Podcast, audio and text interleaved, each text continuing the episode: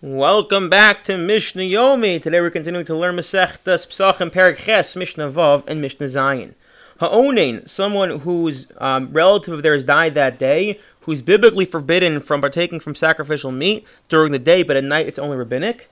The Mavkayach Esagal, you have a rescue worker who is removing rubble on top of a building, and what the scenario here, or the situation is, that there's a possibility when they finish removing all the rubble, they'll find a body underneath. Thus, they will find out they were are, they were impure. So similarly, you have a person who is in prison, and they're told by the guards you are going to be released on erev Pesach, or on Pesach at night. Someone is older, uh, sick, someone is old, and they're able, to, but they're able to partake of kazayas. In all these cases, we shech the korban pesach for them. And only we do because again, it's only rabbinic at night, and therefore we waive the rabbinic part so they can partake from the darais of eating the pesach. The person who is uh, cleaning the rubble, well, so long as they don't discover he's actually tamei, then we can go with the safek, the doubt that maybe he's pure, maybe there's no body there, or the, body, the person isn't dead yet, and therefore we also do it. And then we assume the jailers will keep their words, and the people will, will, will be healthy enough to, to consume the meat.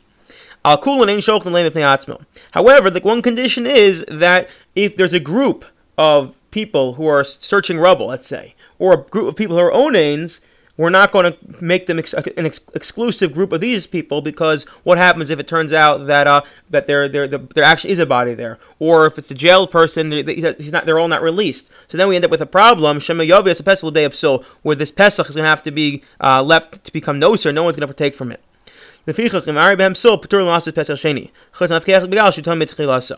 So therefore, we say as follows: Now that we assume that when it comes to the owning, we're going to allow the um, we're going to allow the um, uh, we're going to allow him to eat the korban, or let's go. Uh, the better case is someone who's being released from prison.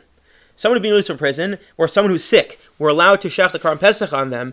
Therefore, if in the event that it turns out they're, they're, they're too sick to consume the pesach, or they're not released from prison, because they brought the pesach, they brought it initially with permission and they were allowed to do it and they were supposed to do it that way. So in the event they can't partake from it, we don't say they have to bring up Pesach Sheni because Pesach Sheni is only for someone who was not able to do it. But here they were able, at least to bring it. It only it was only Megal after, only revealed afterwards that at the moment it came to eat it, to consume it, that they weren't they weren't allowed to.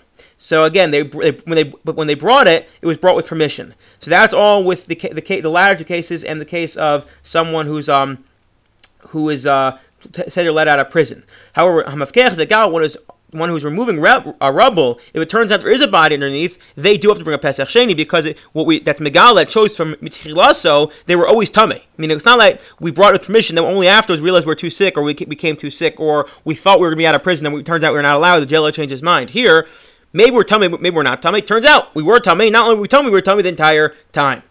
Okay.